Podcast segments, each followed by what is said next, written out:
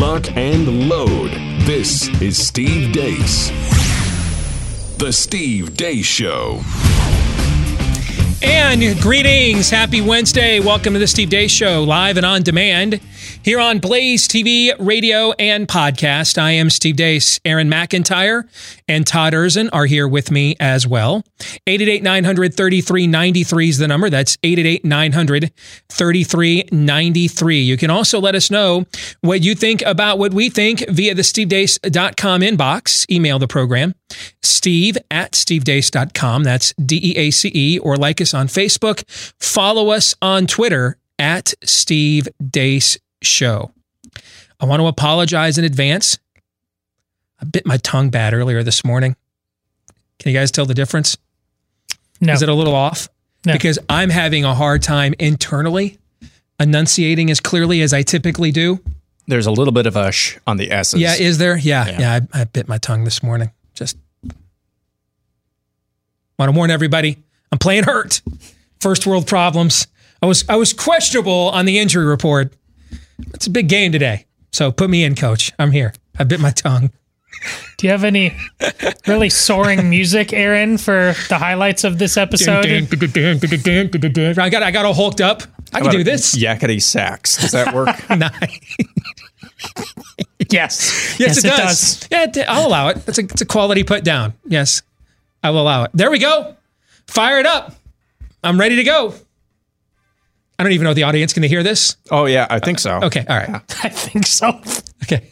Not sure. It's coming from... Oh, no. Our video on demand audience will not be able to. Sorry, guys. All right. So people are often wondering, hey, Todd, you're always saying, listen to the crazy voices in my head. There was literally a crazy song in my head. It fired me up. I'm ready to go. All right. Coming up today, we are going to have our Wednesday fun known as Buy, Sell, or Hold, the weekly prophet of woe and lamentation. Daniel Horowitz will be joining us here towards the end of the program. But before we get to all of that, here's Aaron's rundown of what happened while we were away. What happened while we were away, brought to you by Masks, Masks, and More Masks. Your second question was? I couldn't hear you. Can you take it up because I cannot hear you? I'll just speak louder, sir. Oh, okay, because you want to be politically correct. Go ahead. The debate over mask wearing is being dialed up to 11 across the country. Presumptive Democrat presidential nominee Joe Biden says... Do you think wearing a mask projects strength or weakness? Leadership. What it presents and projects is leadership. Presidents are supposed to lead, not engage in folly and be falsely masculine. It reminds me of the guys that I grew up with playing ball. They'd walk around with a ball in their hand, but they didn't like to hit very much. Yesterday, just days after being seen in public taking selfies with people unmasked, Virginia Governor Ralph Northam announced face covering would be mandatory in all public places in his state starting on Friday. And now super happy fun times with MSNBC. Just this weekend, they had a guest on who said, I'm going to say this for the benefit of your family. I know you have young kids. For my family and for all Americans, we should make masks mandatory in public. In completely unrelated news, just 24 hours later, this happened. So the people there are just not worried about it, Cal? Are they not worried about their own personal safety? I haven't met anybody who is. I met some folks actually from Lake Geneva who lived in the area. They were staying a few miles outside of town where I were, and they said they're worried about it. They're worried about that second spike. They're worried about folks coming in from Chicago. But they'll quickly add at the same time, this is a place that relies on that business. I think people here want a little bit more funding when it comes to these programs so that they could stay closed. But again, I think people felt like the Supreme Court made the decision here in Wisconsin that it was time to open up. But you can see here, just around, nobody's wearing them. Nobody's. The cameraman. There you go, including the cameraman. Yeah. Katie. Striking images. For those of you who were listening, that video shows an MSNBC crew on location in Wisconsin attempting to shame people for not wearing masks when a passerby remarks that half the MSNBC crew on that location isn't wearing masks either. The man's video surfaced yesterday as well, and it indeed shows the MSNBC cameraman and a crew member not wearing a mask. Michigan Governor Gretchen Whitmer was asked whether she and her family were violating her own stay-at-home orders by visiting their second home. My husband did go up to our place in Antrim County and raked some leaves and came home. Ew. Is that code for some kind of weird sex act? Meanwhile, also in Michigan, this hairdresser had her Miranda rights read to her while she shaved a man's head. Because of this, you guys need to get straight. Meanwhile, also in Michigan, a gay swingers club called Club Taboo has been allowed to operate in various locations around the state this entire time, because apparently getting your rocks off with strangers is more essential than getting your hair cut.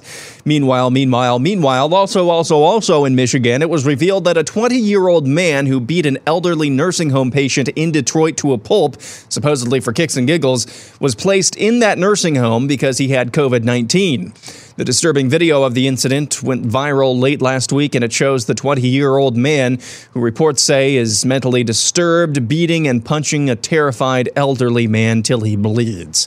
A new Australian study under peer review purportedly shows human manipulation of Wuhan coronavirus, as opposed to the natural occurrence we've been told has been the case. Remember last week when the CDC issued new guidance for how coronavirus spreads, saying it doesn't spread on surfaces?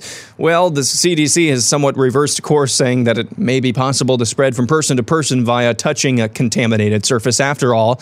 New data shows 42% of all COVID-19 deaths in the United States have come from nursing homes. When New York State is excluded, that number jumps to 52%. New York Governor Andrew Cuomo, your thoughts? We all failed at that business, right? All the early national experts, here's my projection model, here's my projection model. They were all wrong. They were all wrong. Okay. New York Times headline, CDC warns of aggressive rats searching for food during shutdowns. Learning Chinese today, today's phrase is, that's not a very nice thing to say about the Cuomo brothers. 关于库莫兄弟,这可不是一件好话。 Violent protests broke out in Minneapolis yesterday in response to the death of a man after he was accosted by police. Video of the incident went viral, showing the police kneeling on a man's neck for several minutes before paramedics showed up.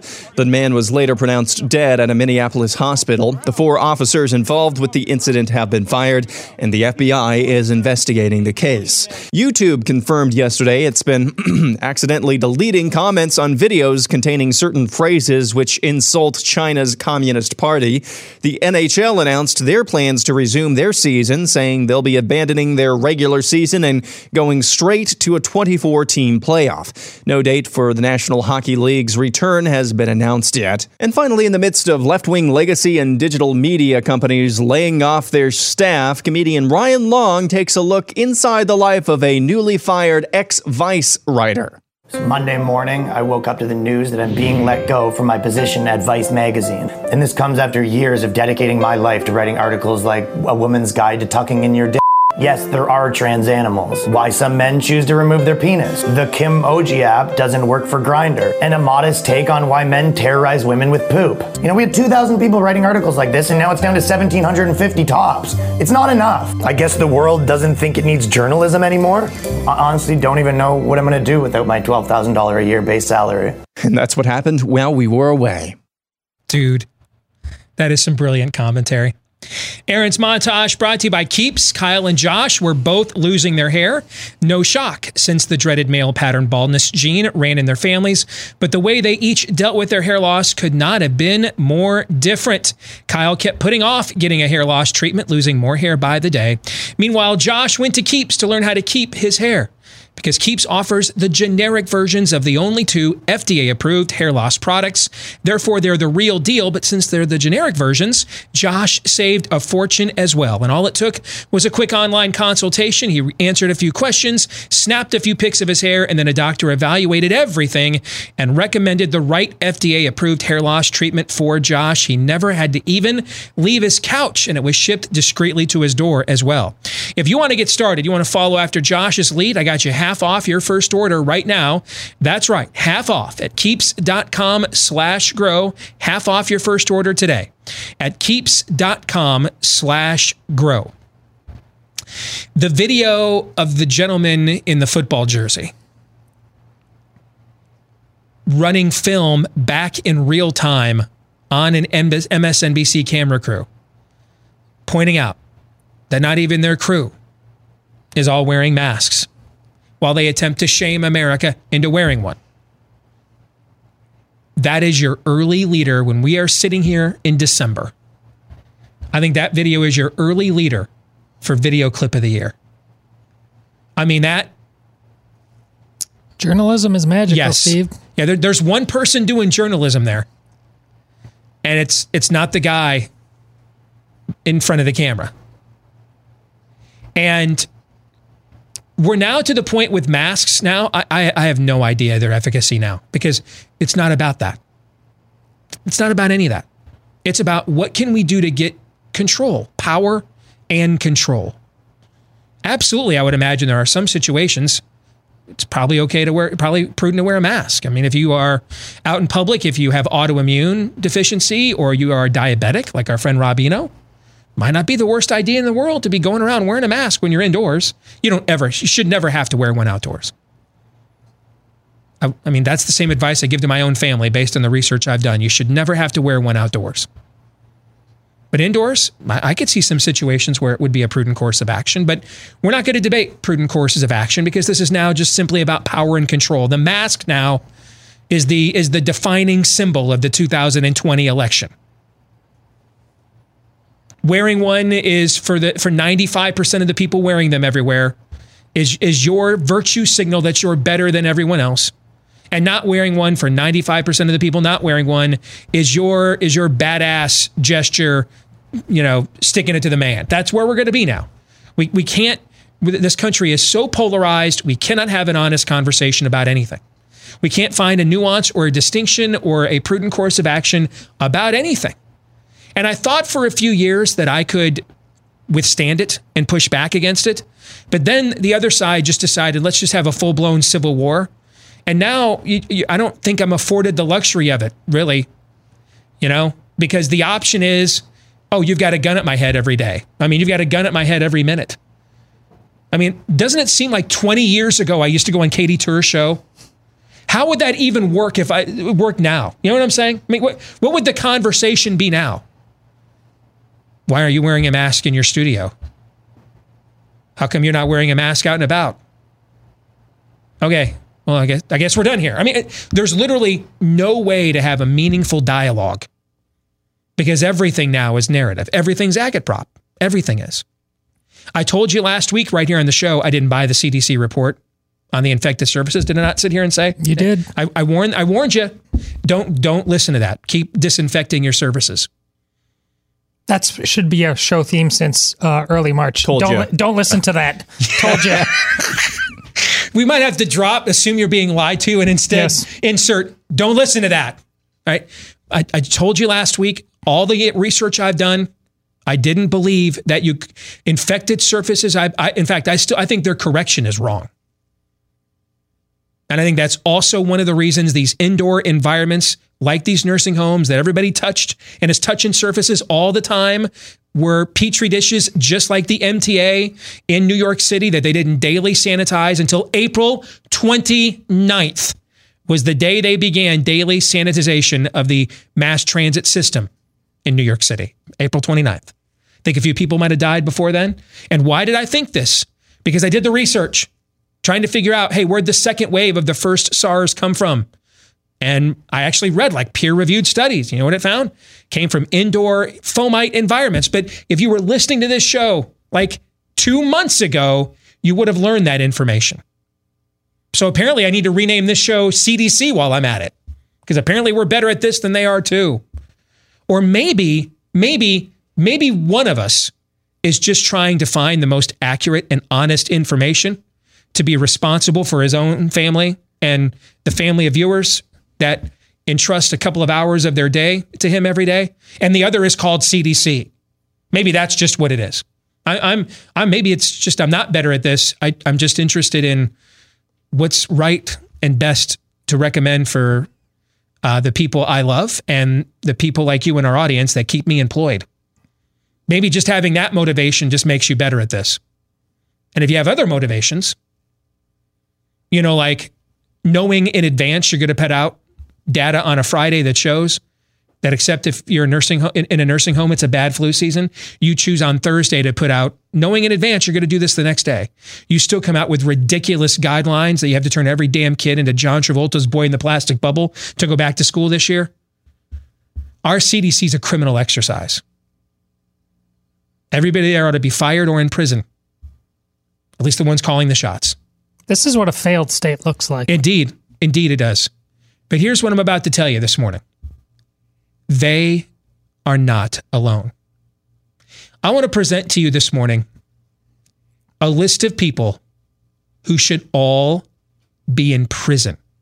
All the people I'm about to name and give you, all of them, every last one of them, should be behind bars. Here's why. Almost 2/3 of all coronavirus deaths in America, 62%, have occurred in 6 states: Connecticut, Massachusetts, Michigan, New Jersey, New York, and Pennsylvania. Yet collectively, these 6 states only account for 18% of the total U.S. population. So what happened here?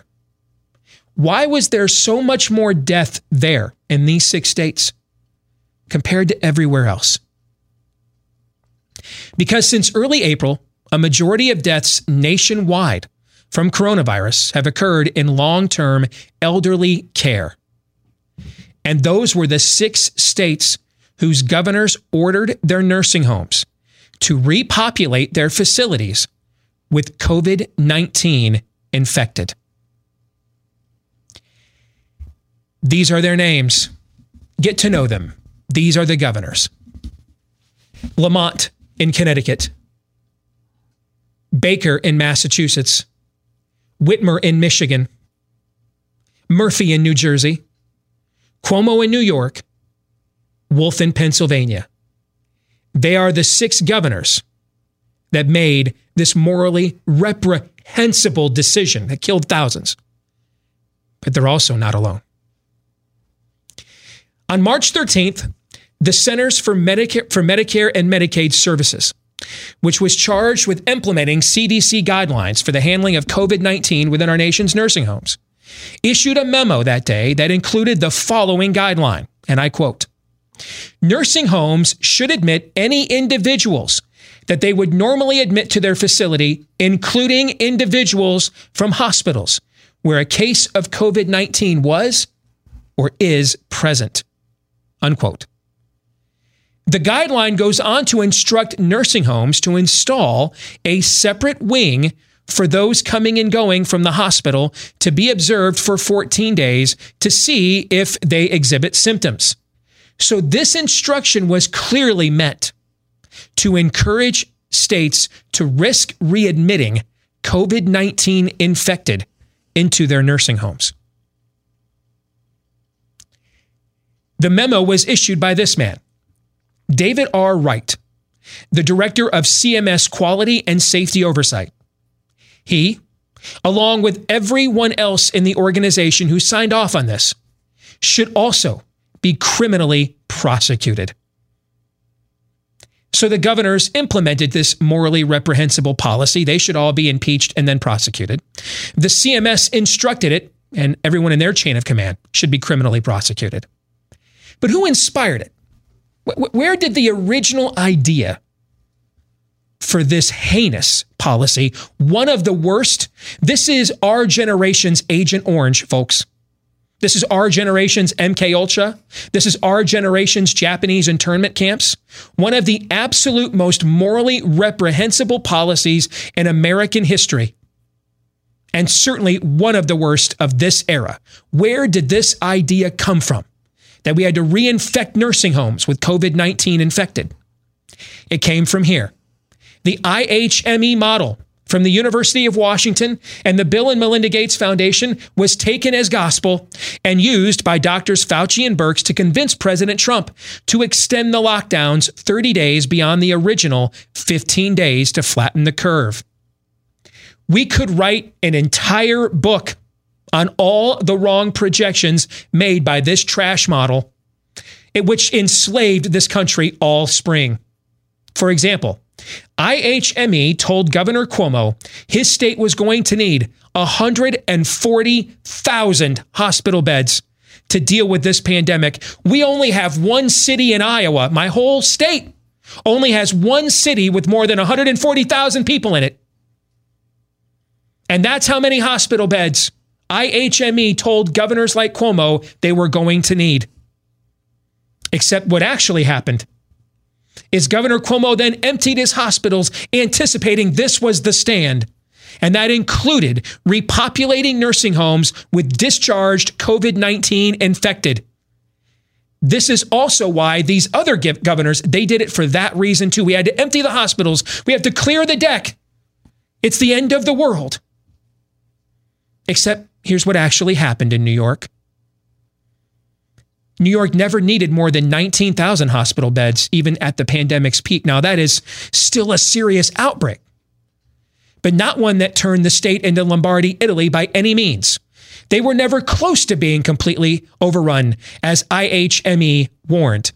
Now, I tried to find, is there a benefit of the doubt for these governors? That they took a terrible suggestion and ran with it. But here's the problem with offering that to them. These same governors also said, take the healthy children and send them all home from school. Take the healthy adults, close down all their businesses and send them home from work. So on one hand, you thought that this was potentially devastating enough that you had to send the healthiest populations home to be quarantined. But then on the other hand, you recklessly chose to reinfect the most vulnerable populations? How do these instincts, how do they jive? Hail Hydra. Exactly. You cannot reconcile these instincts. It doesn't make any sense. It's either you're bipolar or something else is going on. And that's why they all need to be criminally prosecuted to find out if or what the something else that was going on was. And they are welcome in a court of law under oath with their own attorneys and representatives to prove, no, we just are that bad at this. Or was it malfeasance? But that's why there's no benefit of the doubt. Because the instincts that drove them to make the decisions they made don't reconcile. Let's continue with the IHME model. Christopher Murray is the director of the IHME model, which was the origin of all the domestic doomsday prophecies that never happened, but did cause thousands of elderly to die and our entire economy to tank. He inspired this morally reprehensible move. He should also be criminally prosecuted. The way we've handled this pandemic is a series of the worst management decisions any nation has ever made, and we continue to come out from underneath it slower than any other industrialized nation on earth. To rectify this, we need accountability. We need criminal Nuremberg-like tribunals. We need ultimate transparency, because this was the greatest threat to our way of life we have faced in a generation. Therefore, we need to make an example of all those involved so that this never happens again. Gentlemen, your thoughts? I'm as proud to sit on your right as any moment I've ever been in however many years I've been here because of that. And this is not some Johnny-come-lately search for clicks. We've reminded you of this before, but we'll always remind you of it. Going all the way back to early March. We sat here in this room, sometimes behind these cameras over here, but a lot of it is on camera. We told you, stop panicking. We were certain at that time, and we said on air, one thing we know about this is protect these people. The one thing that should have been done, no matter what else they did, they didn't do. Not only did they not do it, they did the exact opposite. They endangered these people because of all of this panic. We begged, we pleaded with you months ago in early March. This was a time for American heroism and ingenuity. The rest of us, because we even knew back then, there's a lot, like Scott Ackles has reminded you, even all the things we don't know about this thing, you just don't throw out hundreds of years of understanding of immunology of what you could do, which is why I said on Twitter this weekend, we would have been better off taking 10 and 20-year-olds and literally putting them in rings around these elderly care centers, like the times of Jericho, and protecting them from the disease getting them. That would have been a much better plan than what these experts did. We've known this. Because we've known this, the fact that there are just zero good answers about why we didn't do it is why justice is demanded. Just like in Aaron's montage about how Minneapolis, they are marching in the streets now demanding justice for the knee on the neck of that man that killed him. There has been a knee on our neck from the so-called experts for so long. And now in cities like Dallas, they're talking about 8% increases in property taxes. It's just the beginning, folks, of what has happened to this country because of what the experts have wrought. Justice is absolutely demanded. I'd kind of like to wrap up, or maybe tie into a bow how we first started this segment talking about the masks and how this is just a tool of bludgeoning for the virtue signalers and the power hungry. March 17th, if you allow me to read this for a little bit. This is Dr. John Ioannidis, the epidemiologist from Stanford. We've talked about him multiple times. This is part of what he wrote on March 17th for Stat News. Quote, adding these extra sources of uncertainty, reasonable estimates for the case fatality ratio in the U.S. general population vary from 0.05% to 1%. That huge range markedly affects how severe the pandemic is and what should be done. A population-wide case fatality rate of 0.05% is lower than seasonal influenza. If that is the true rate, locking down the world with potentially tremendous social financial consequences may be totally irrational. It's like an elephant being attacked by a house cat. Frustrated and trying to avoid the cat, the elephant accidentally jumps off a cliff and dies. Could the COVID-19 case fatality rate be that low? No, some say, pointing to the high rates in elderly people. However, even some so-called mild or common cold type coronaviruses that have been known for decades can have a case fatality rate as high as 8% when they infect elderly people in nursing homes. End quote. That's from March 17th, Dr. John Ioannidis, from Stanford University. And yet we listen to IHME, University of Washington. How this ties back into what we started with. One of the clips in the montage today was a doctor from the University of Washington over the weekend saying on MSNBC, I think we should make mask mandatory and the entire mask wearing mandatory in the entire country. We listened to those type of people. Now, almost 3 months later, we didn't listen to John Ioannidis. Why? Why? Everything he wrote that I just read for you, basically all of that has become true. Right. And he didn't even have hard data. He was just going on what the history of coronavirus looks like. He didn't even have hard data about this coronavirus yet, and we do now. His CFR, his case fatality rate projection or guesstimate was basically right on the money, depending on which ones you look at, but they're all trending in that direction. He even warned about the nursing homes, but we didn't listen to him. No, we listened to the bureaucrat bean counters in the CMS. We listened to the IHME. We listened to the CDC. Exactly. We listened to all the wrong sources, and those same sources are the ones saying, you know what, we should wear masks now. I don't know about y'all. I don't know about anybody listening. I know, at least for me and probably the two other people sitting in this room, if you believe anything any of these sources say about this particular issue, and really anything else, but especially this one, or anything having to do with epidemiology, I've got a lab in Wuhan to sell you. Well said. You know, there's no academic context in all of creation where somebody at the University of Washington would be considered more qualified than Stanford University. Not one, except this one. They told us to trust the experts. Our show has been trusted in the whole time. There's experts, and then there's charlatans with titles.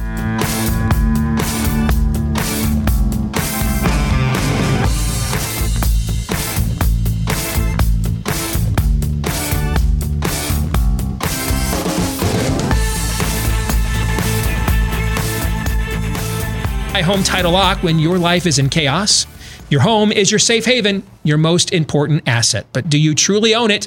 Don't be so sure. Imagine getting evicted for non-payment of a loan on your home that you never took out. This happened to Deborah, and it's happening everywhere. It's called home title theft, and the FBI calls it one of the fastest growing crime waves in the country, which is why I urge you to get Home Title Lock, because your home's legal title is kept online, and thieves know this, so they'll forge your signature on your home's title, and that's it. They legally own your home, and they'll take loans out on it. Your bank doesn't cover you when this happens. Neither does your insurance. The only way I know of to avoid the nightmare of a possible eviction from your own home is with Home Title Lock. So go to HomeTitleLock.com and register your address to see if you're already a victim.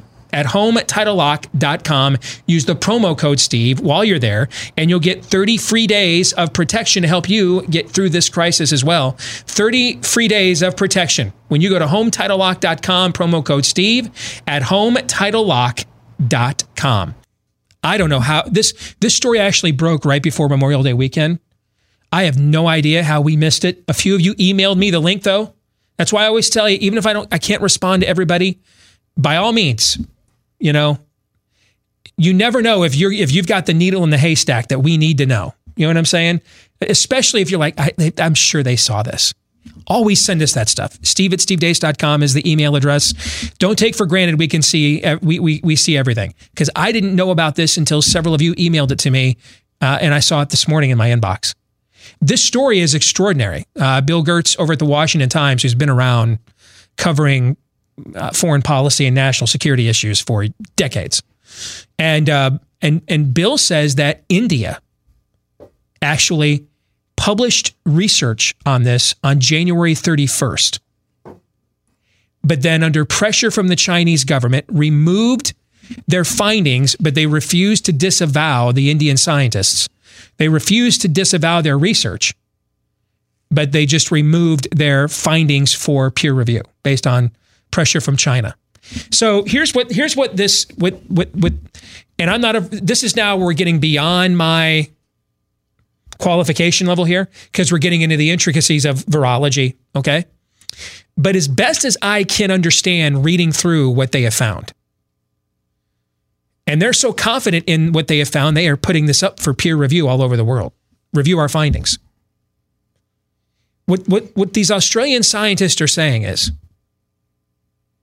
that even though there is not any form of a signature within the virus to indicate genetic inserts, like it was artificially directed to mutate in a certain way. They agree with all the other scientists out there that those sort of genetic signatures, markers, are nowhere in the virus's pathology. However, they also say that the way that this virus behaves towards humans compared to other coronaviruses, its behavior is too abnormal to ignore. And so what they began doing is seeing if they could find out, what's novel coronavirus mean? Is it possible that it could just behave this abnormally to human hosts, totally on its own? And what they found was, they don't think that that's possible.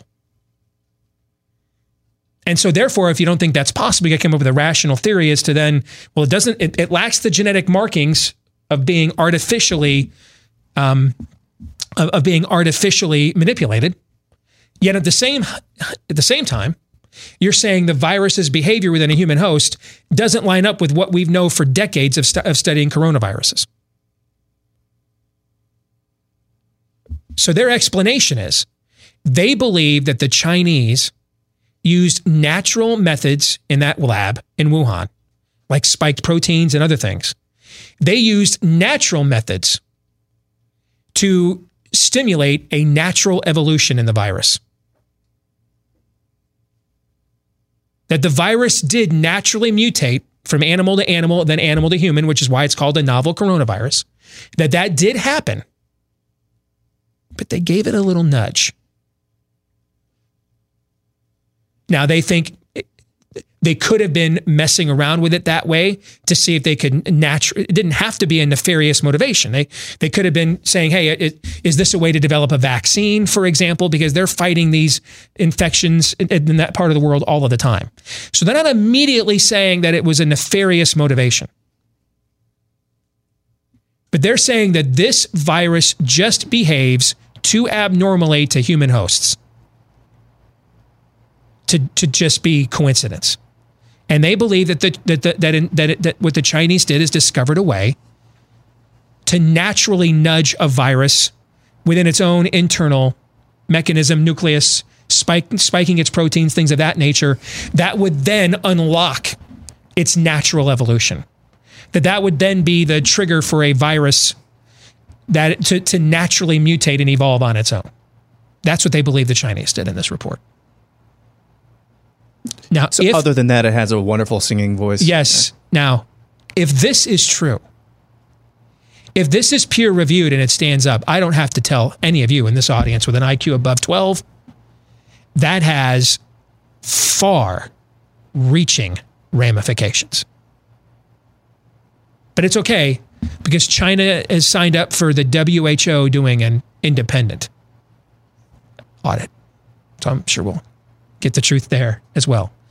But I just felt like we needed to spend a couple of minutes breaking down what's in that report. You guys have any thoughts on that before we move on to buy, sell, or hold? I think that speaks for itself. How do you like your Fauci underwear now? Let's get to it. Buy, sell, or hold. We play this game every week. Aaron, with a little help from his friends, that's you in the audience. He selects a series of statements, propositions, predictions, etc. Could be on any topic whatsoever. He throws it to you and I, Todd. We decide, are we going to buy it? Are we going to sell it? Maybe if you're lucky, we've got a good reason why. Once per week, we're permitted to hold, but if you do it for any reason other than this is just too lame for even my mediocre intellect to be wasted upon, you will be injected with coronavirus. Aaron. All right, first up this week, it is our colleague at Blaze Media here, Chris Pandolfo, who says Skittles are better than M&Ms. He's fired. It's a dude code violation to say some fruity candy 11-year-old girls like is better than the all-time chocolate, one of the all-time bedrock American-made chocolate staples. You're fired. That's another way of saying sell. Yeah, you're fired. I will sell. I don't care as the dude code allows you to have. I mean, basically now here's what you need to do, Chris. You need to every day of the rest of your life defend this. Agreed. If he doesn't backtrack, then that's the paradoxical nature of the dude code. If you have an awful take, a very effeminate take even, but you are willing to then engage your undue levels of testosterone in order to defend it, then the dude code respects your contrarian nature, right? Sure. Okay. But you cannot, this can't be a hot take. No. No, you have to own this poo. Okay. You got to be willing. You got to trump this thing. Triple down, quintuple down. All right, you got to tweet about Joe Scarborough's dead intern again. All right, you can't let it go. When we have you on the overtime, you need to be wearing a necklace made of Skittles. It needs to go that far. Yeah, yes. If you're willing to do that, then actually the dude code will award you. But if this is your idea of a hot take, then willy-nilly. Yeah, the dude code corporal punishment coming your way. Yes. Next up, Chia Jesus, Matthew 7:15 says, UFOs are evidence that the most intelligent life forms on our planet don't support staying at home. That's very funny, actually. I like that. I still can't believe, I said this to a few people when I was down in Dallas last week, just in the middle of a conversation or out of nowhere. So UFOs are legit, huh? Isn't it just bizarre? No one cares. I never cared, so I'm... No one cares about this. I mean, think of all the movies, the books, the documentaries. I mean, this has been a cottage industry in this country for a century. And finally, the government comes out and says, yeah, legit. And we're all like, do I wear a mask to Costco or not? It's just bizarre to me. Like, no one cares about this. But I love the humor, so I'll buy it. Sure, bye. Andrew says, Steve will embrace wearing a mask when pumpkin spice scented masks are introduced in August. Bye. Sadly, true. Bye. See, I'm going to own it, though. Yes, you will. Pumpkin spice is kind of my chick, effeminate thing, all right? But I'm going to be buried in pumpkin spice, man.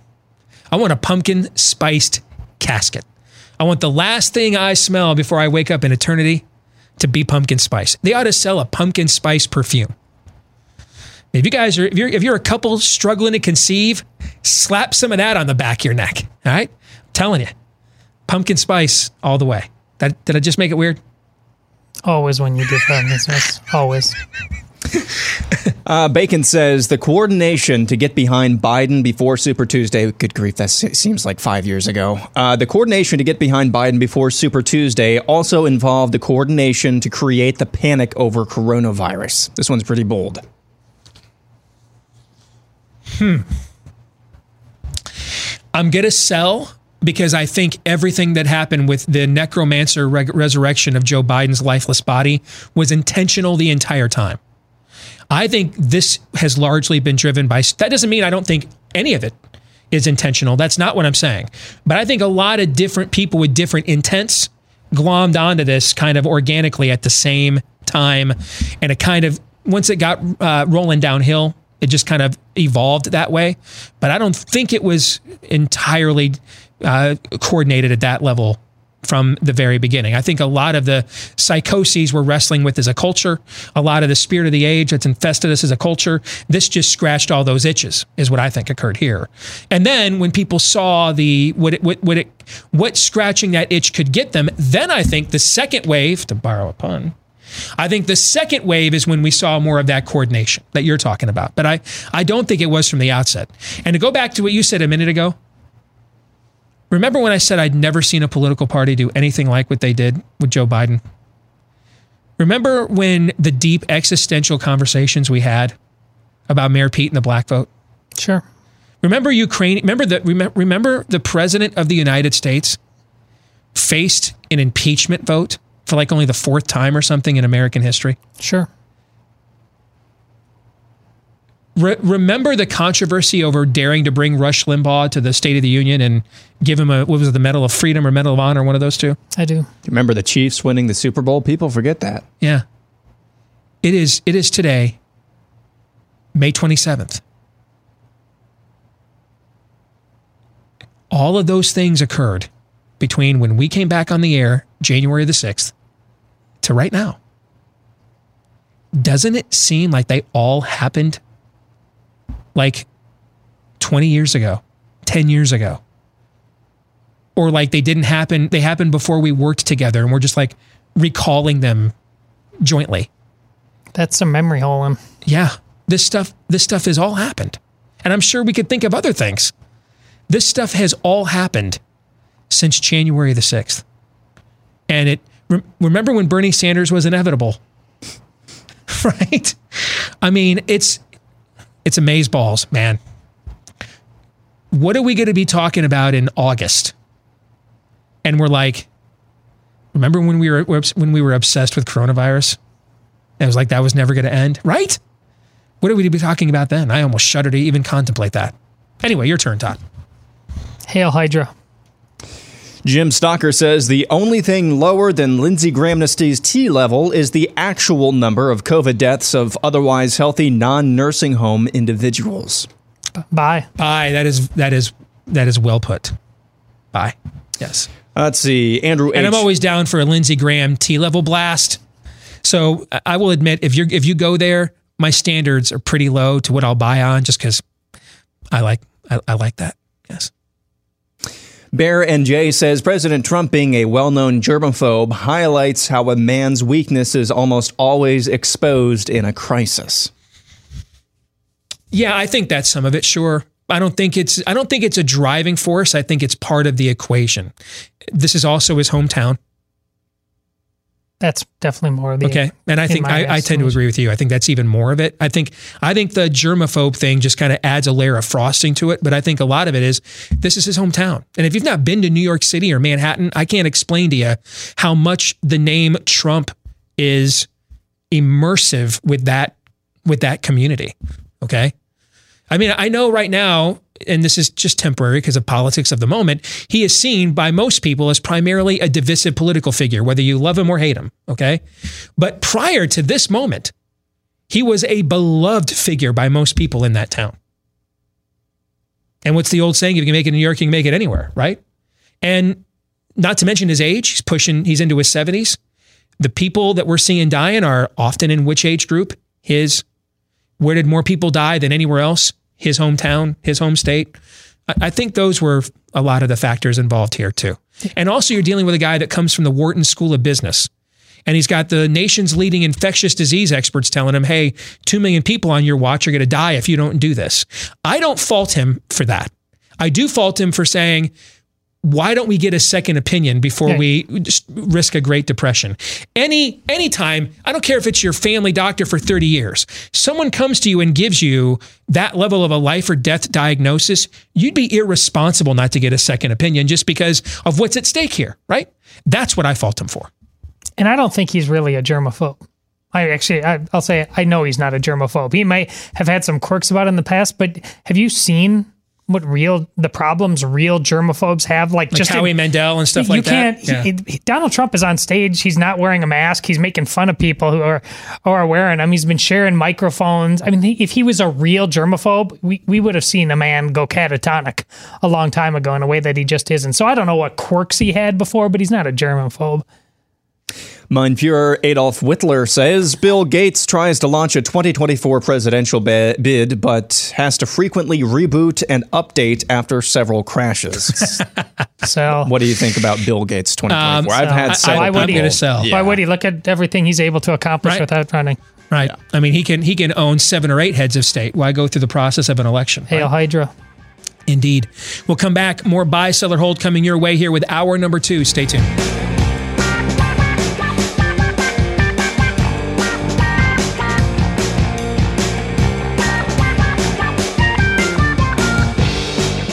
Here with hour number 2, Steve at SteveDeace.com is how you can email the program. That's DEACE. Like us on Facebook. Follow us on Twitter at Steve Deace Show. And don't forget, if you're looking for clips of this show that you can sample yourself and then share with others, go to YouTube.com/Steve Deace. That's YouTube.com/Steve Deace. Later today, we're going to stick around and do a little bonus mini episode for our Blaze TV subscribers. We call it the Overtime. It's an exclusive for them. We're going to talk today about Trump's war with Twitter that is now flaming up. Is this one of those shiny objects, or is this one of those urination contests that we've got a bone? We've got a dog in that fight. We're going to talk about that today in the Overtime. You don't want to miss it. If you're already a Blaze TV subscriber, you won't. Just stick around. It'll be posted later today at blazetv.com/Deace. If you're not yet, though, a Blaze TV subscriber, you can go to that exact same website right now, blazetv.com/Deace, and get a discounted subscription to Blaze TV. That'll give you today's Overtime and all of the other exclusive content we do each day here at Blaze TV, blazetv.com/Deace. And finally, don't forget those 5-star reviews. The more of those we get on your podcasts, the more people that end up finding our podcast. So that's how you can help us to help you. Please keep those coming. Thank you to the thousands of you that have left one of those for us already. Coming up at the bottom of the hour, our weekly prophet of woe and lamentation, Daniel Horowitz, will join us. Until then, let's get back to part 2 of Buy, Sell, or Hold, brought to you by Ruff Greens. Here's something you might not know about your dog's food, that dry kibble stuff. You know, there's nothing alive in it. They do the same thing with our dog's food they do with our food. That's why we're taking so many supplements today. Well, your dog needs it too, because all those vitamins, nutrients, prebiotics, probiotics, digestive enzymes, they're kicked out of the dog's food for the same reason it's kicked out of ours, because they want it on the shelf for a long life because of mass consumption and production. So if you're not looking for a new dog food, but a premium dog food supplement, try Ruff Greens. You sprinkle it on your dog's food, and it contains massive amounts of vitamins, minerals, and all of those things, even omega oils and antioxidants that help improve digestion, youthful energy, improve mobility and joint health, healthy skin and coat, On it goes. And you can try it right now for just $14.95 for 14 days. By the way, how's it taste? I don't know. I'm not a dog. I can tell you though, our dog Cap absolutely loves this stuff. So take the Ruff Greens 14-Day Jumpstart Challenge today for just $14.95 at ruffgreens.com/blaze. RUFF for ruffgreens.com. That's how it's spelled, RUFF, for ruffgreens.com/blaze. Aaron. Up next is Paul Howard. I don't know if you've heard about this. Javanka is developing a new platform for the GOP. He says Javanka's new GOP platform will be the equivalent of Mitt Romney and Elise Stefanik having a baby. Bye. If it goes unchecked, I will buy. Yeah, sure. Here's the thing, though. Yeah. For years, we conservatives were obsessed with what the GOP party platform said. I used to say this myself, and then I'd have listeners say this to me. Well, Steve, vote for the platform, right? I used to say this myself. So while we were fixated on owning the platform committee, the what are we calling him now? Is it the deep state now, or the swamp, or the establishment? What's the et al? Hail Hydra. Thank you. All right, they ran all the steering committees. So they decided where the money went. They decided who got which committee chairmanships, who was in charge. So, I mean, we're over here doing like biblical exegesis with a party platform. They're over here calling all the actual shots. So that doesn't mean that what's put on a party platform isn't important. It just means it's not as important as the people that actually represent the party. What's that Harvey Dent says about decent men in undecent time? What's that? You thought we could be decent men in an indecent time. Yeah. Yeah, we need more steering committee types, less platform committees. Because go where the power is. Who cares about writing a blog if they're not going to follow up with it? And I mean, even now I've got friends that will do like platform committee stuff with the state parties for like hours on like a Saturday. And I'm glad they don't ask me what I think anymore, because I would tell them, I think you're wasting your time. Spend more time being on the committees that decide who are going to be the folks that determine if we're going to actually do the stuff in the platform. You know what I'm saying? Yeah. That's where the power is at. That's where the power is. Go where the power is. Aaron. All right, next is Governor Ron's Alligator Emporium and Sundries, who says it doesn't matter what Biden says or does now. Once he picks his VP, 99.9% of media coverage will be directed her way, thus reducing him to an afterthought. I think the percentage might be a little off, but the sentiment is exactly right on. Yeah. Bye. Yeah, I can just tell you there's never, ever been... I remember when people said, hey, I can't stand John McCain, I'm going to vote for Sarah Palin. I mean, we're coming up with these rationalizations to just vote for terrible Republicans because we have, communist Democrats, right? That never works.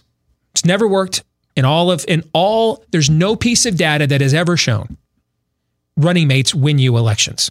If anything, they stand in your way, like Dan Quayle in 1988 with George Herbert Walker Bush, for example. This may be the year, as you like to say, the status quo is the status quo until it isn't anymore. This may be the year, though, that's not the case. Because he's weakened at Bernie's. Yes. Yeah. And everybody knows it. Yeah. Everyone knows this, guys. Everyone knows. They're not unawares over there. Everyone knows this. So this is going to be someone that could be seen as President of the United States, day one, while checking some intersectionality boxes. All right, moving on. I'm just here so I don't get fined, says Biden will not participate in a presidential debate with Trump before the election. The only way that happens is if he's not the nominee. So that's really what you're asking, is if they're going to swap out nominees. I was originally under the belief that they would, but they have been successful in extending these lockdowns long enough now that they have really shortened his his need to be out on the campaign trail. So I think the gambit now is what I just said. He's going to be irrelevant after the running mate is picked. All the money is, all of the energy is on who's that person, because that's going to be the real candidate. So if that's the case, then there's no, but in the end, there's no way then that Joe Biden would escape being on a stage with Donald Trump. No way. So I will sell. I'm going to buy, because even though it makes sense that Trump should want to get on that stage, I think Trump would actually like to find a way to weasel out of it too. Why? Because I think he's Donald Trump. I think he didn't. And you think Donald Trump wants to weasel away from standing in front of 170 million people? I know, but I think he often makes decisions that, despite the boatload of evidence before him, you just got done talking about, he's on the hook for why doesn't he have people from Stanford on his team and all of those, considering what's at stake. I think he may just rather just tweet. And, you know, he's got people making some good commercials and just decide, we're not, I mean, he got rid of the press secretary for a while doing anything. Now we got Kayleigh McEnany in there, but and that's... I can't see Donald Trump passing up that level of spot. That's why he's running. It's to do that, not manage crises like this. Not to sit down with, the Pan Am, Enterprise Zone and the Organization of American States and what is it, ALEC, the that governs the administration. He doesn't care about any of that. But the chance to sit there and own the stage and smack Joe Biden around with a frying pan for an hour and a half, I mean, that's why he's doing this. That's the ultimate ego trip. I can't see him walking away from that. I can see him getting it out of there. He's just quixotic enough. And if he wakes up a certain day and decides he wants to get that fix another way, and he has other ways, I can see him saying, there's no bigger audience than those debates. That's the biggest audience he could ever command. Even on Twitter, an Oval Office address, joint session of Congress. That's the largest audience he can command is those debates. Largest audience. I can't see him walking away from it, but okay.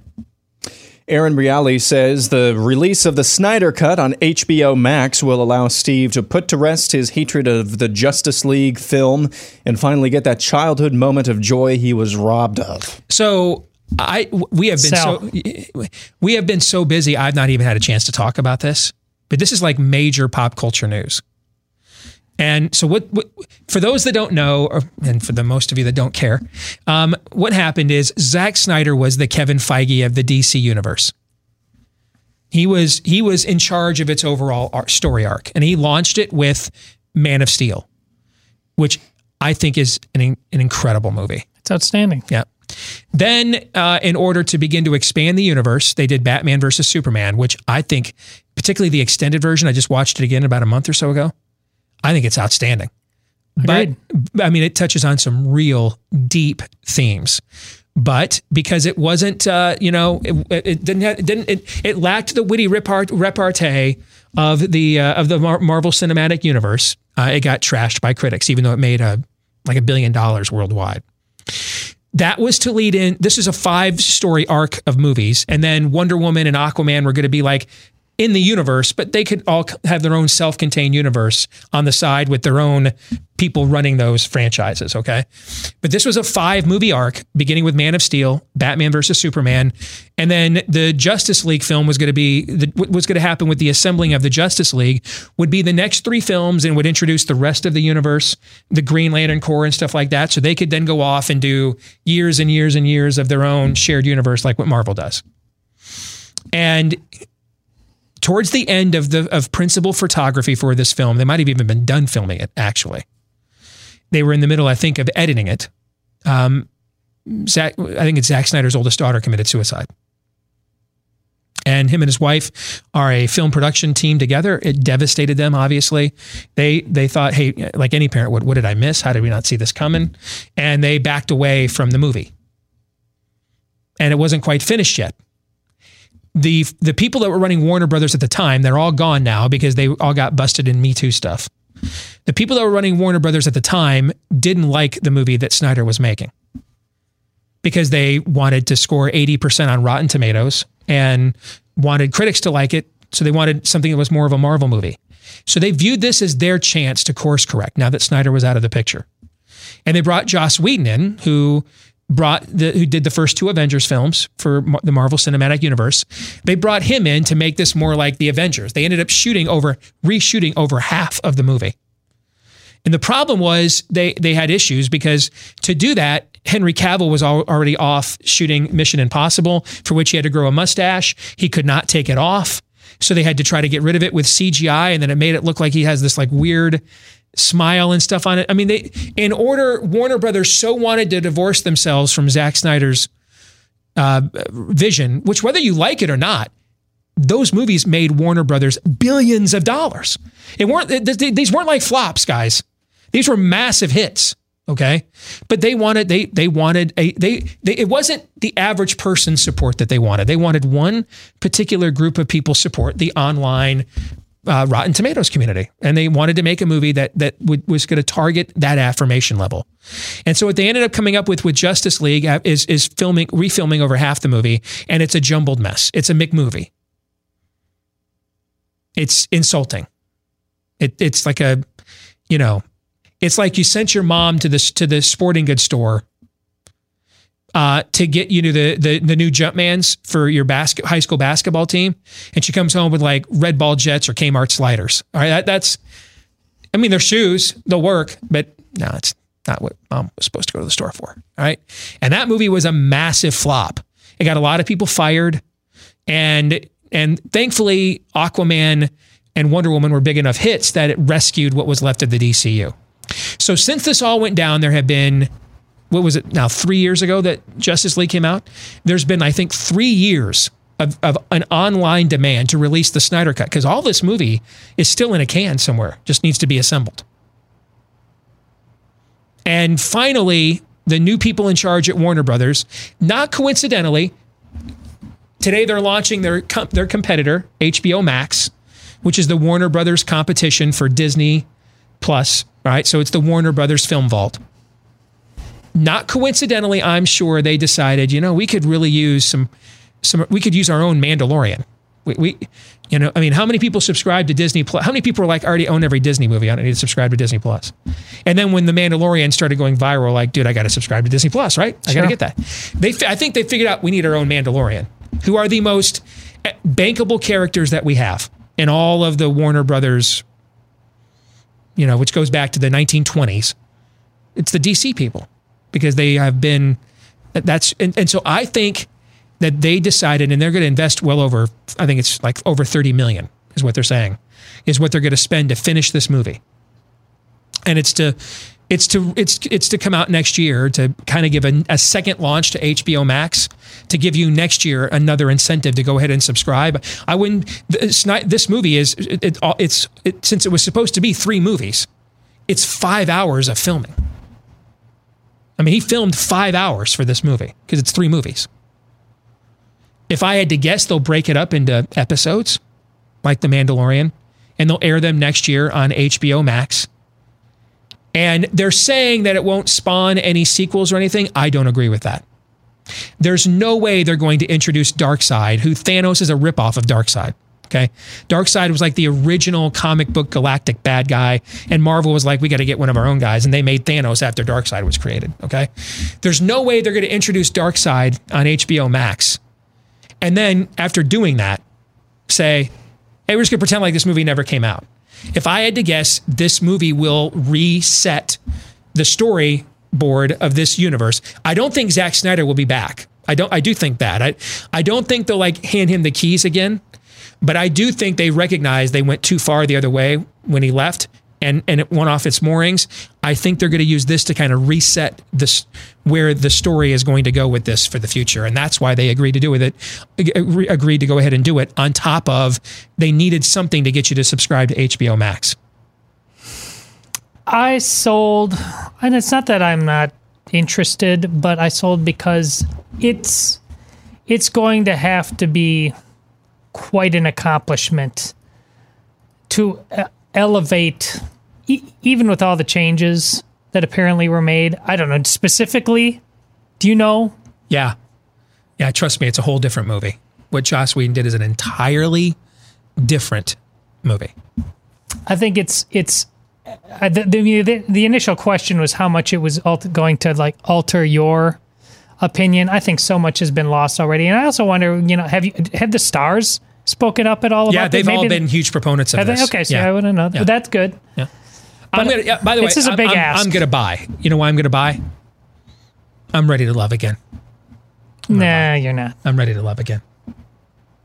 You're a guy named Steve. It took me a while to mend my broken heart, but I'm ready to love again. All right, that's fun. That was fun. Michael Pfeiffer says everyone that canceled mid to late summer events will regret doing so, as 75% of the country will be back to 100% open as of July 4th. I'll sell because it's a both and. It's going to be schizophrenic for a long time, and more. I mean, look at the Lake Geneva thing. All those people wandering around Wisconsin, MSNBC video. Yeah. But there's the level of paranoia that's still going to be going on by a significant enough group.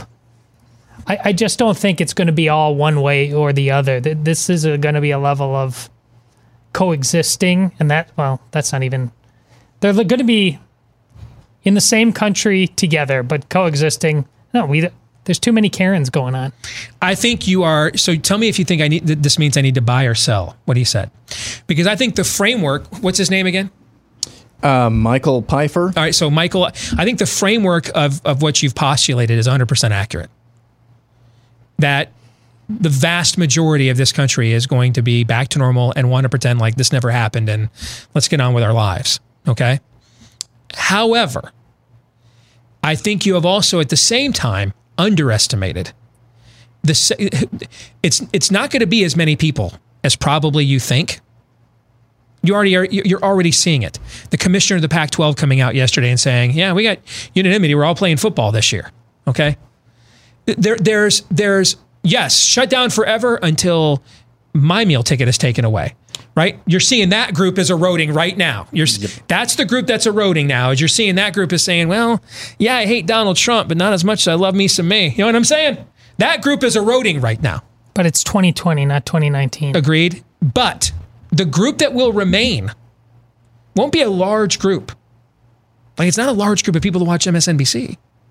They're just heavily committed to it. Yeah. Okay? The group that will remain will be a scant minority. But in terms of their ferocity, they will do whatever it takes to make you think that they are legion when they are not. That group is not giving up. They're the Millerites. They're Harold Camping followers. They're buying every Hal Lindsey book. They are not giving up their apocalypse. They need it, want it, and need it to happen on Donald Trump's watch. Yeah, you're selling for the same reasons I am. So is that a buy or a sell? That's a sell. Okay. Sell. All right. Constitutional A-hole says New York Jets signing Joe Flacco is the best move they could have made this offseason to help Darnold learn the game. That's Sam Darnold. I'm going to sell. Flacco's now saying he's not going to be ready for the start of the year. Sam Darnold's actually played pretty well. I agree. He needs weapons. Yeah. I mean, he's running for his life. He's got no one to hand off to. He had one good receiver, Robbie Anderson, to let him go. He's got to get some weapons. If you learn anything from what the Colts did with Peyton Manning, and you're seeing the 49ers do it now with Jimmy Garoppolo. This is the frustration with Aaron Rodgers. If you think you have an elite quarterback, now I don't think Jimmy Garoppolo's an elite quarterback, but the 49ers do, and their opinion matters more than mine. So if you think you have your elite franchise quarterback, give him weapons. Surround him with weapons. And the Jets haven't done that. So I don't have any issue with Sam Darnold at all. And I think right now he's a far better quarterback than Joe Flacco, even up. So sell. Yeah, Joe Flacco hasn't even been the answer when Joe Flacco could have arguably... Like 2015 called and wants its hot take back? Yeah. Blues won the Stanley Cup says Gretchen Whitmer's husband didn't actually rake any leaves this weekend, and they likely don't even own a rake. 5. Yeah, unless raking leaves is a euphemism for something else within the private intimacies of their marriage, I don't think he raked any leaves. I agree with you on that, yeah. AU Tigers 89 says, football stadiums will be at full capacity by midseason. I actually think there's a bigger chance of this happening than people might think. Anywhere or comprehensively? Anywhere, but I would say like the majority. Comprehensively, I'm going to sell. But I do think that could happen in some places. We've talked about this before. Do I think there's going to be... Do I think at Tiger Stadium on November 7th or whatever it is, when Alabama comes playing in Baton Rouge, at the defending national champions, you're going to be like, we'll take on Nick Saban with 30,000 people in the stands? No, I don't think that's going to happen. Okay.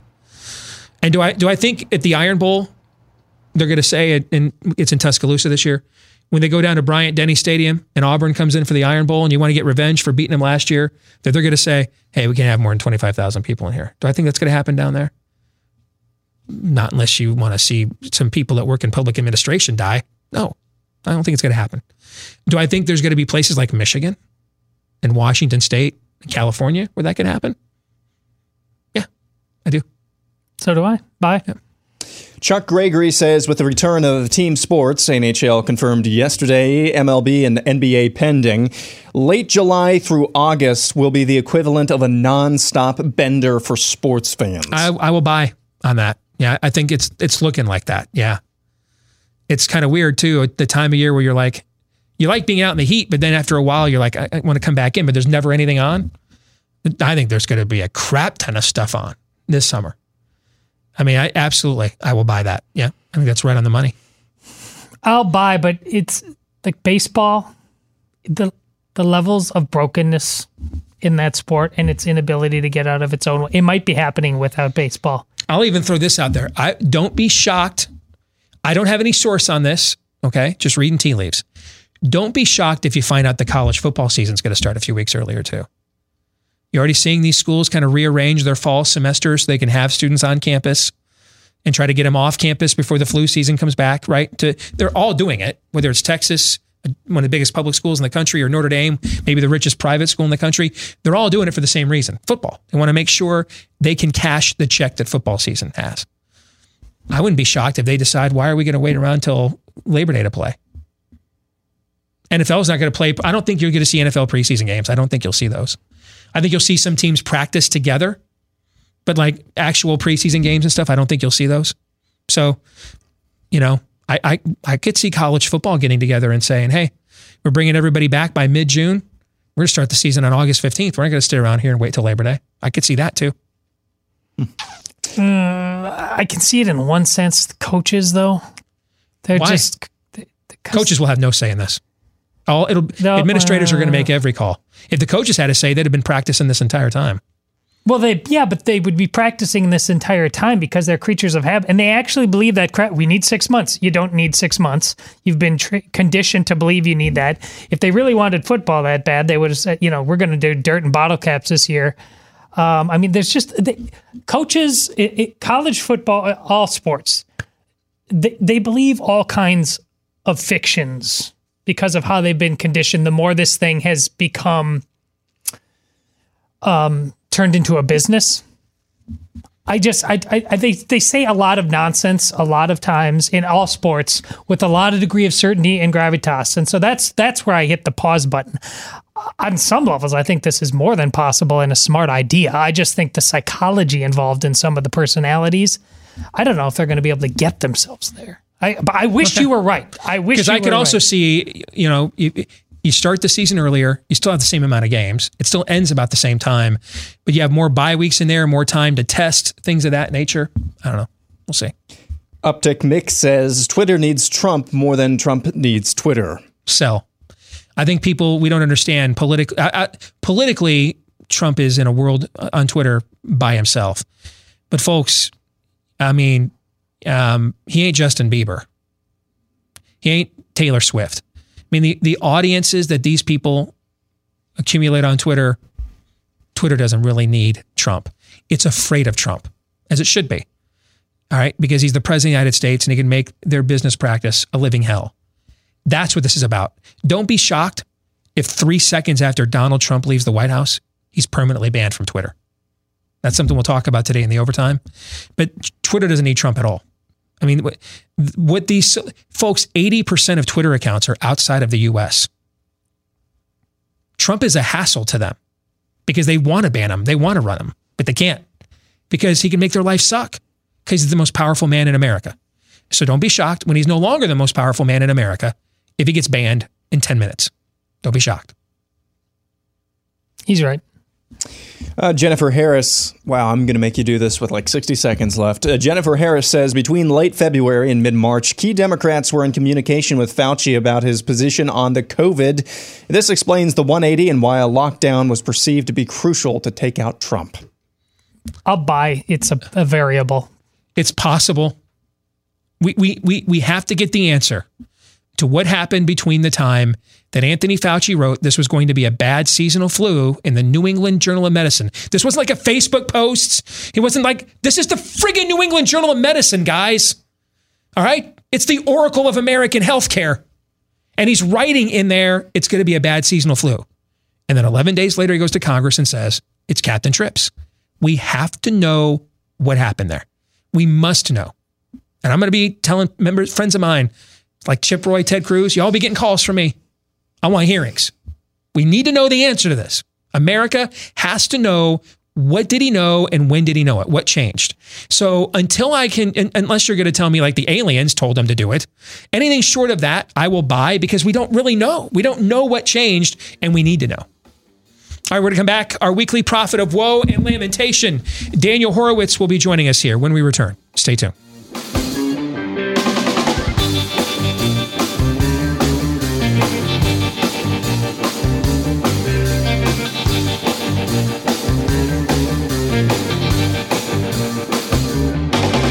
All right, be honest, since the lockdowns started, did you go from resolve to finally get your health under control to that quarantine 15? Well, now that the warmer weather is here, let's hit the reboot button for 2020. Let's make May the new January and get back on the wagon with doctor-developed Riduzone. It's an excellent way to curb cravings for those fatty foods that derail your discipline. Backed by 2 U.S. patents, Riduzone is the only FDA-accepted product that includes OEA. That's the naturally occurring molecule that helps you to feel full faster and burns stored fat while reducing your calorie intake. So Riduzone can make it easier to resist those cravings that make it so hard to stay with your resolution. If you want to give Riduzone a shot, now's the time. You can only get it at Riduzone.com, the website, RIDUZONE. Go there right now. Use the promo code Steve to save up to 65% off of your order. Up to 65% off your order, plus they'll throw in the free shipping as well when you use promo code Steve at Riduzone.com, RIDUZONE for Riduzone.com. Let's get to our weekly prophet of woe and lamentation. Daniel Horowitz is here with us. You have a story out today for Conservative Review. So last week, Daniel, you and I sat here lamenting how our CDC is the absolute worst, least transparent. I maybe trust them only in skosh above China for data. And that we've been getting better data from all over the world except our own government. Why don't they want to show it to us? Well, on Friday, they showed us the data. And I think now we know why. Because it shows that unless you are governed by a New York State politician or living in a nursing home, this is just, as we were told not to say from the beginning, it really is just a bad flu season. Well, now there is new data coming out about spread and infection and asymptomatic spread. Remember, the original fear for why everything had to be locked down is all of these healthy people with their asymptomatic spread would all gather together at these large gatherings and then take it home and kill the elderly, except for all the ones we killed in the nursing homes while locking them down. Tell us about this story that you have out today, Daniel. Sure. So there's really 3 legs of the stool. There's the infection fatality rate, there's who this targets, and there's how it is transmitted. And there's no inherent pre-existing condition to lying on one of the legs of the stool more than the other. So the chances are if you're lying on one, you're probably getting it wrong on the others. So, I mean, now it's been proven, obviously the IFR is so much lower. it's 0.2 even according to CDC, but even then it's really 0.001 for most people. And then Cuomo's nursing home bonanza that killed everyone on the other side of the ledger. As far as the transmission, there's a lot of very important questions, kind of quirks that we're seeing with the virus. On the one hand, it seems to cut through like butter, very, contagious. Even people like me were saying, well, it's probably the IFR somewhere near the flu for most people, except for the most vulnerable. But, it does affect a lot more people quicker. So you do need to be more careful to some degree. But then it seems to hit a brick wall. Okay? Every single country has the same curve. In fact, an Israeli mathematician predicted about 6 weeks ago that this would peak everywhere in 6 weeks and go away after 70 days. We're seeing that everywhere. Some places, based on what they did, based on their population density, demographics, lifestyle, the way they count their deaths, what they did with their nursing homes, they might have a steeper curve of deaths, but the duration of that curve, that bell curve, is the same thing everywhere, literally everywhere. It doesn't matter. The question is, why would you hit that brick wall after 10% of the population? Don't you need 70% to achieve herd immunity?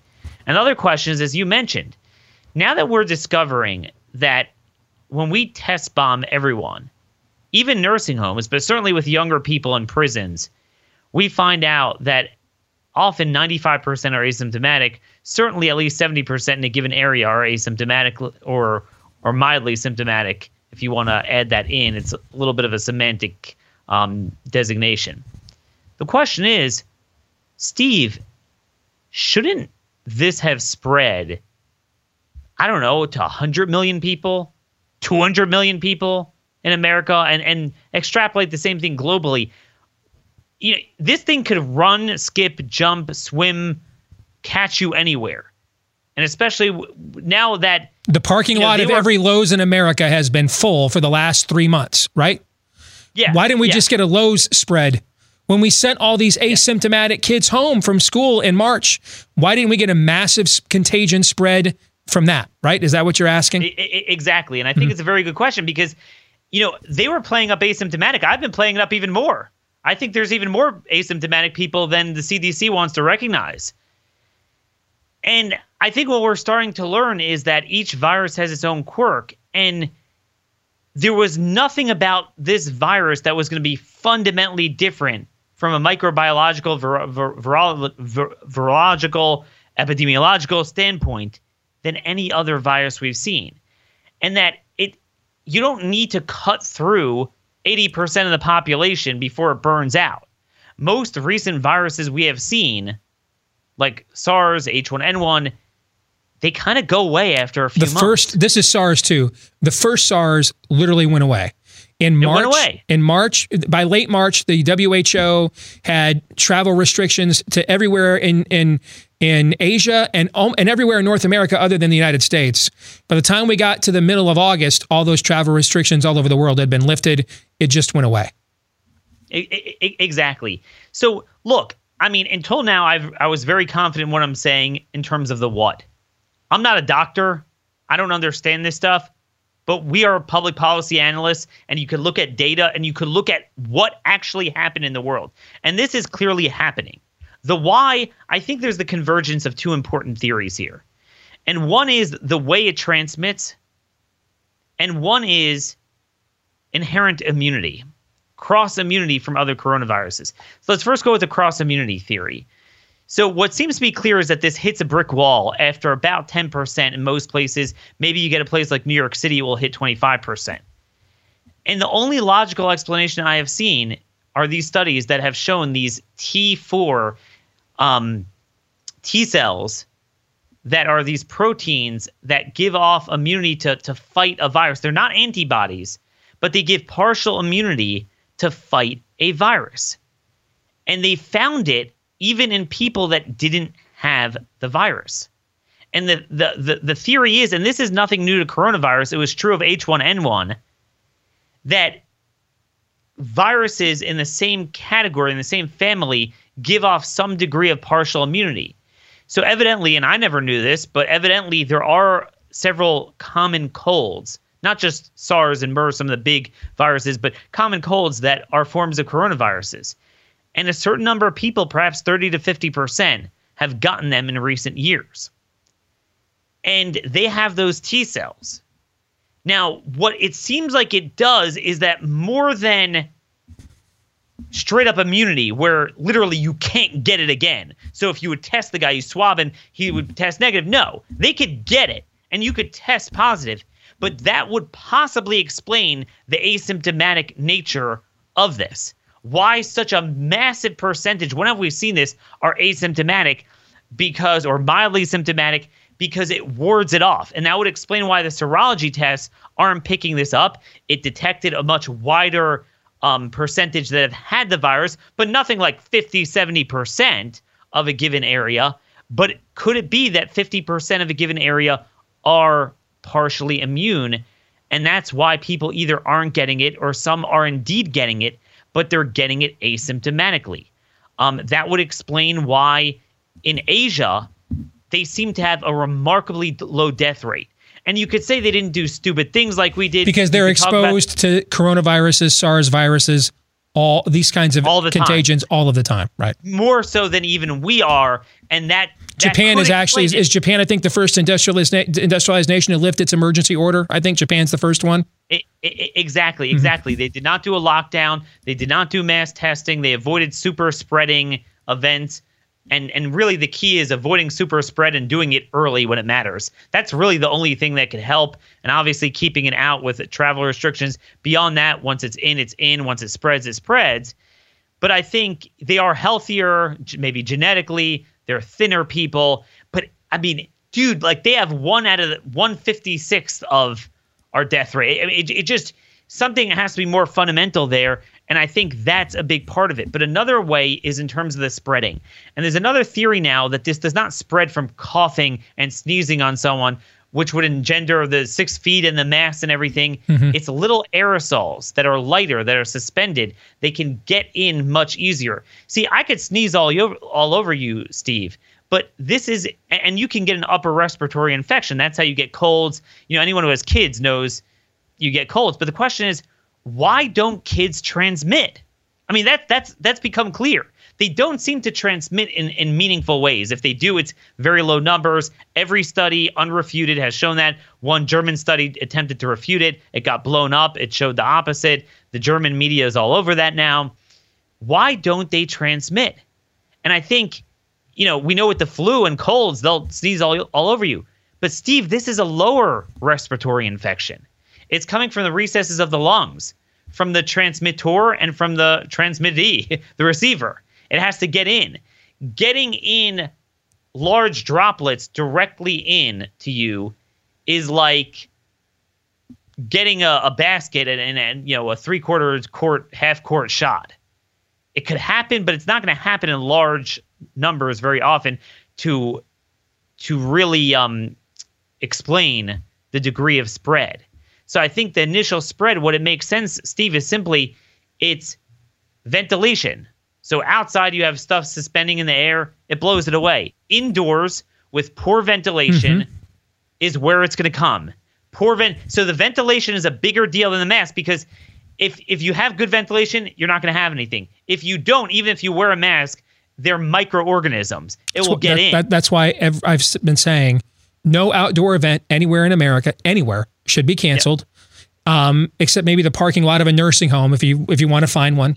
Short of that, no outdoor event anywhere should be canceled, and we should actually be moving as many indoor events outdoors for the next couple of months as we possibly can. And again, this is a crude theory, but putting it all together, now it's come full circle.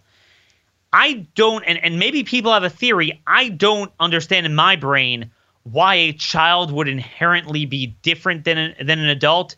And I think that's why some liberals have scoffed at it. But the reality is we see what we see. We see they're not transmitting. So the answer to this would be it's a redundant manifestation of asymptomatic. It's not that kids inherently can't transmit it. It's that kids almost never get a serious lung infection.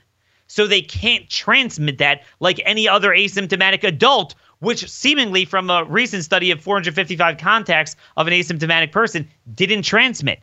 likely it could happen, just like it could happen probably with a kid. Very small numbers, not accounting for any meaningful degree. In other words, if your kid has bronchitis, there's a lot less of a chance you're going to catch bronchitis from your kid than if your kid's got a cold or the flu or something like that, right? That's the thing. That is exactly the thing. It would have to come, but here's the deal, Steve. They're not getting it. The kids themselves aren't getting it from their lungs. So they can't emit those aerosols to you because they don't really have them. Mm-hmm. And that would explain asymptomatic. That would explain it. And that would explain in the prisons. How even in the prisons where the ventilation homeless shelters wouldn't be as good, where 90% are testing positive and they're almost all asymptomatic. They're almost all asymptomatic. Yeah. And Steve, let me just bring this all full circle with one final theory. Their question to us is this. All right, your IFR is low. Fine. But look, we cut through 100,000 people just clawing our way to, let's say, 10%. Well, look, if this is the end of the first inning, don't we have to go another 7-8 innings, get to 70-80%? Don't we have to kill, aren't another 700,000-800,000 people going to die before you achieve what you want to achieve? Now, let's just submit that it's not like they have a better solution. It's not like they have a way to stop it. Yeah, their solution is to stay home until we have a vaccine we may never have. That's their solution. And as you talked about on your show yesterday, I talked about as well, you're going to kill God knows how many more people with that anyway. Mm-hmm. So everyone agrees it's not feasible. But what the preponderance of this evidence and all these observations would indicate that this might be the entire ballgame.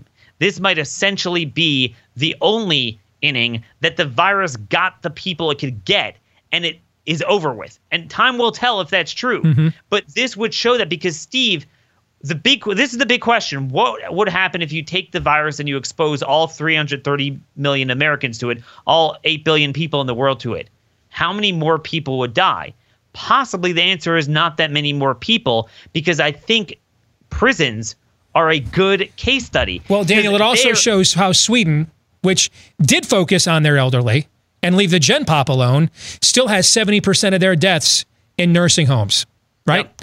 That would explain that. Even with that effort, there is a particularly vulnerable population that once it's in your culture, it's going to run its course. But then once it runs its course through that population, It's a brick wall at that point. It hits a brick wall, which is why many think you could achieve herd immunity from 7% to 24%. And until now, I really haven't understood that, why the Swedes think they've gotten it in Stockholm.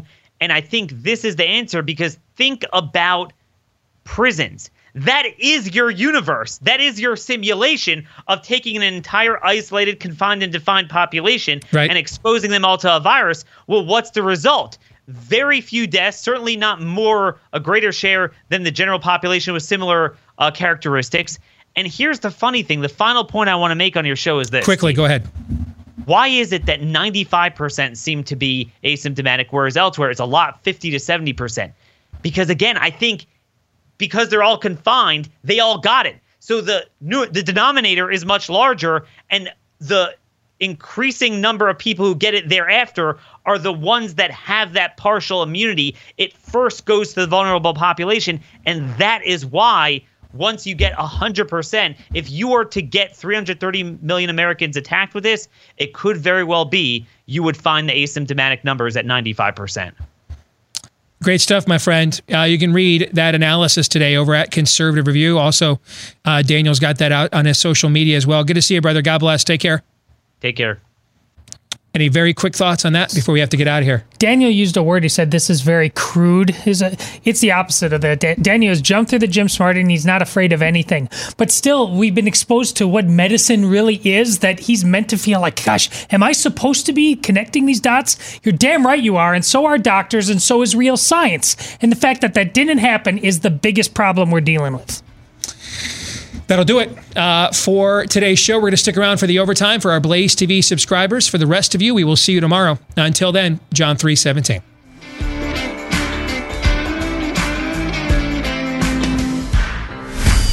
This is Steve Deace on the Blaze Radio Network.